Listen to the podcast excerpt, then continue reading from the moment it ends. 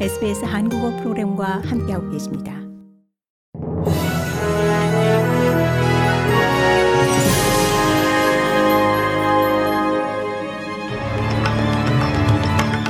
(2023년 2월 10일) 금요일 아침에 SBS 한국어 간추린 주요 뉴스입니다.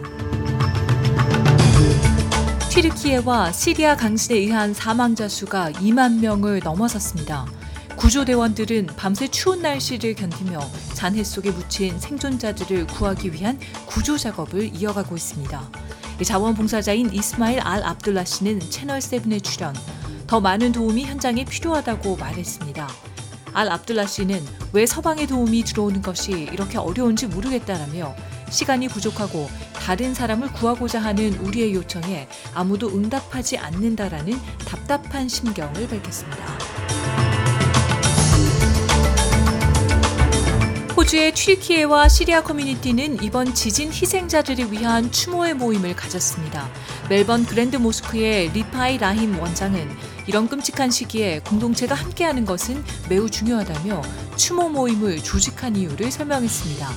라힘 원장은 모두가 충격을 받았고 비통한 상태라며 어제도 튀르키예에 있는 한 회원이 울면서 전화를 했는데 잔해를 파고 사랑하는 이의 시신을 찾으려고 했다라고 밝혔습니다. 알란 터지 자유당 의원이 정계 은퇴를 선언함에 따라 빅토리아주 에스톤 지역에서 곧 보궐선거가 실시될 예정입니다.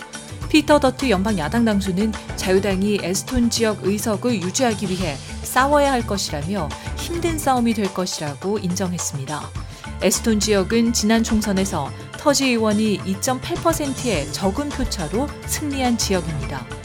터지 의원은 어제 10대인 두 딸들에 대한 살해 위협을 언급하며 건강과 가족 문제 등을 이유로 다음 주부터 사임하겠다고 발표한 바 있습니다.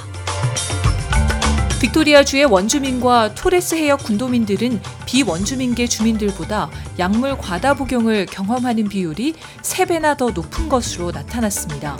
빅토리아주 검시관 법원의 첫 번째 보고서는 2018년 1월에서 2021년 12월까지 총 76명의 원주민과 토레스 해역 군도민이 약물 과다 복용으로 사망한 것으로 분석됐습니다.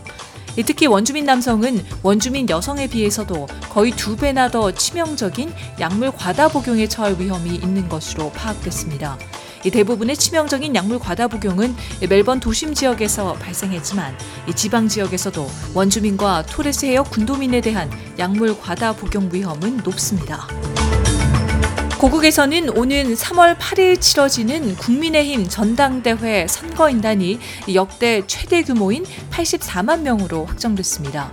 지난 전당대회 때보다 2배 이상 늘었는데 오늘 이 가운데 6천 명을 상대로 한 예비 경선 결과가 발표됩니다.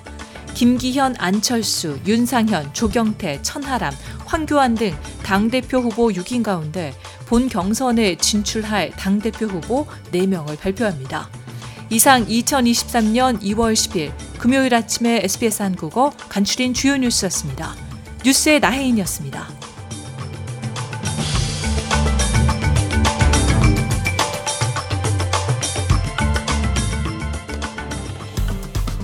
좋아요, 공유, 댓글, SBS 한국어 프로그램의 페이스북을 팔로우해 주세요.